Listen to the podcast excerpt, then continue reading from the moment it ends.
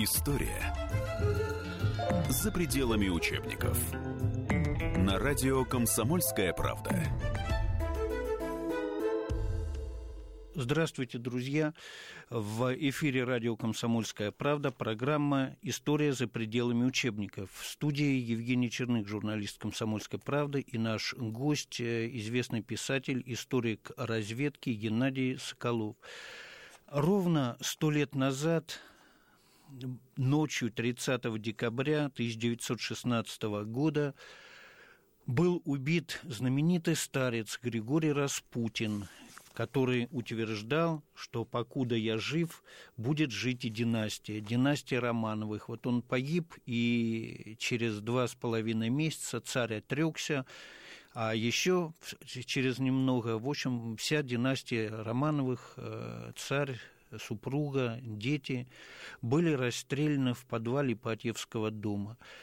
И долгое время считалось, что заговор устроили так называемые русские патриоты, монархисты Феликс Юсупов, князь, и Пуришкевич, известный монархист-черносутенец. Но вот э, Геннадий Евгеньевич Соколов, он представляет другую версию.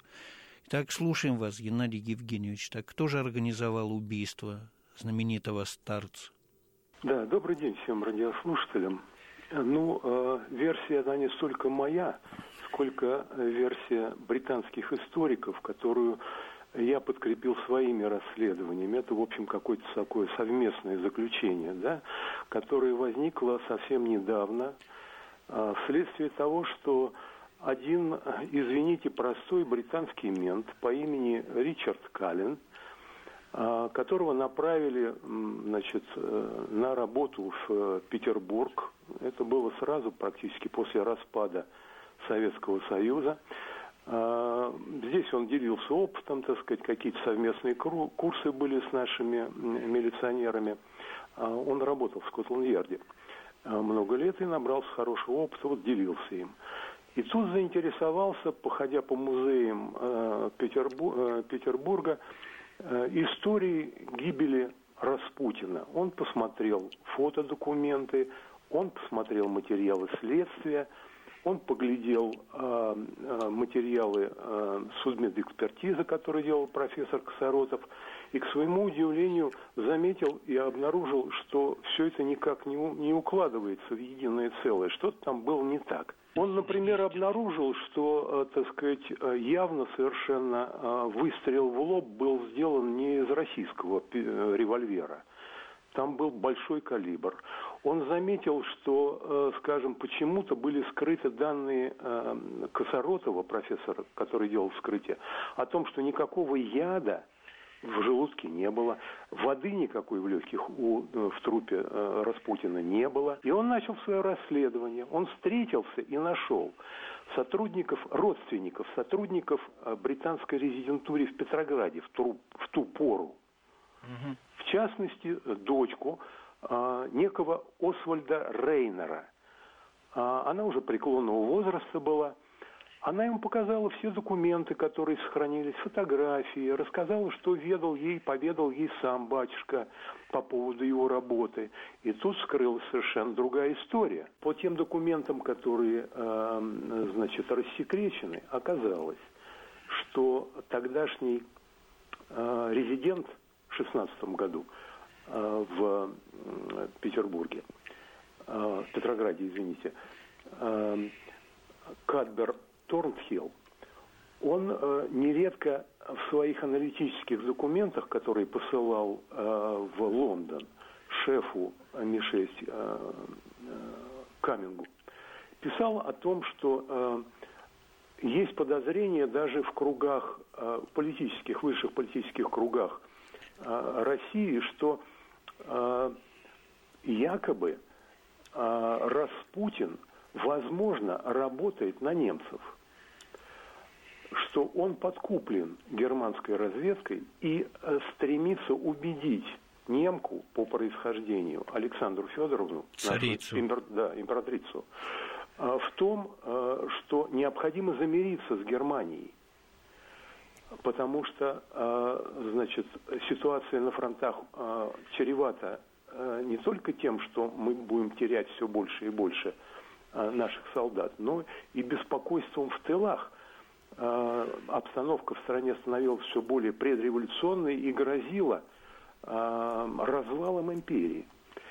Об этом и Милюков говорил, и э, с трибуны э, Думы, и говорил Пуришкевич. Они все называли тогда э, Распутина темной силой. Вот этот термин и лег псевдонимом в название операции, которую э, фактически подготовили в Ми-6, ДАК-ФОС, операция «Темная сила».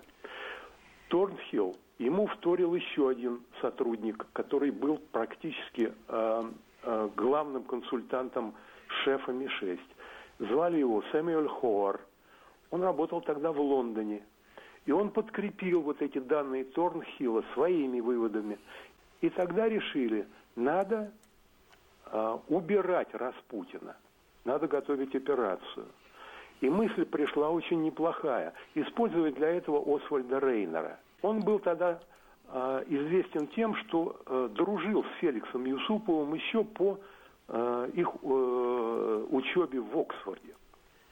И не только дружил, оба были голубые. Но э, Феликс Юсупов был, как и Рейнер, бисексуалы. Но у них были гомосексуальные отношения, они были близки друг к другу. Mm-hmm. И... То есть постельные вот эту связь и решили использовать англичане? Решили использовать. Они посчитали, что э, Освальд найдет путь к Феликсу Юсупову и убедит э, его в том, что э, темную силу надо убирать. А Юсупов, я хочу напомнить, это представитель одной из самых богатых э, семей России царской, в то время был князь Юсупов, имевший свой дворец прекрасный в Петербурге, в котором и произошло убийство. Короче говоря, этих двух срочно командируют в Петроград, а в резидентуру Ми-6. Я имею в виду Сэмюэля Хора. Он отправлялся туда на должность резидента. Английской разведки. Английской разведки. Он менял Торнхилла, который не отзывался, а оставался там – тоже как участник этой операции. То есть усилили? Усилили, совершенно верно. И а, Освальда Рейнера, он, по-моему, в Финляндии тогда был, его направили тоже сразу же в Петроград. И вот, соответственно, значит, трех участников этой операции я вам назвал. Угу. Там добавилось еще двое. А, значит, один был контрразведчик, очень опытный. Он руководил практически а, конкретной вот этой операцией. Как и чего выйти на э, Юсупова, а затем заманить в ловушку Распутина, да? Вот. И был оперативник, который был придан в э, помощь Освальду Рейнеру, Стивен Элли. Вот пятерка образовалась такая. Пять человек, которые конкретно занимались этой операцией. Дальше все, как так сказать, более-менее нам известно. Заманили Распутина в Юсупский дворец, якобы для того, чтобы поесть его любимых пирожных, выпить его любимые манеры, мадеры и, так сказать, повстречаться с женой э, Юсупова, красавицы Ирины, который, на которой, которой он неровно дышал, да, он, в общем-то, естественно, пришел и все. Но это была главная ошибка их. Они считали, что он был немецким шпионом. Они были уверены в этом, а он не был. И рассказать-то ему было нечем, поэтому его пытали до последней, так сказать, надежды уже, когда они поняли, что, так сказать, они не верны, не правы, mm-hmm. да, что версия эта дышит на ладан. Ну, тогда уже приступили к ликвидации. Там было три, три выстрела, как мы знаем, э, в теле э, э, Распутина. Первая пуля прошла с, через грудь, правую часть легкая задела, потом желудок. И... Это Юсупов Это стрелял Юсупов из... стрелял из э, Браунинга дамского, да? Вот вторая пуля со спины, это стрелял Пуришкевич. Вот, но смертельный выстрел, контрольный, если хотите. Ну, в лоб, конечно, Но не убитого еще, а раненого э, Распутина был э, сделан Освальдом Рейнером, англичанином, англичанином сотрудником Ми-6, а разведчиком, который стрелял из своего табельного оружия. Хоть они были в российской форме оба, но э, у Рейнера был тогдашний револьвер, который был на вооружении британской армии.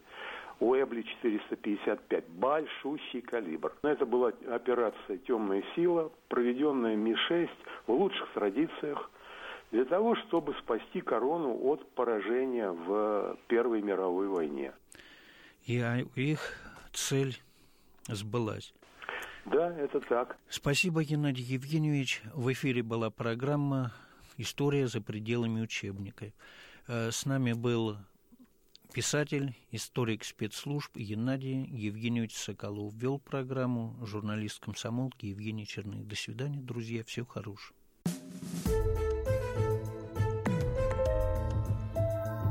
История за пределами учебников.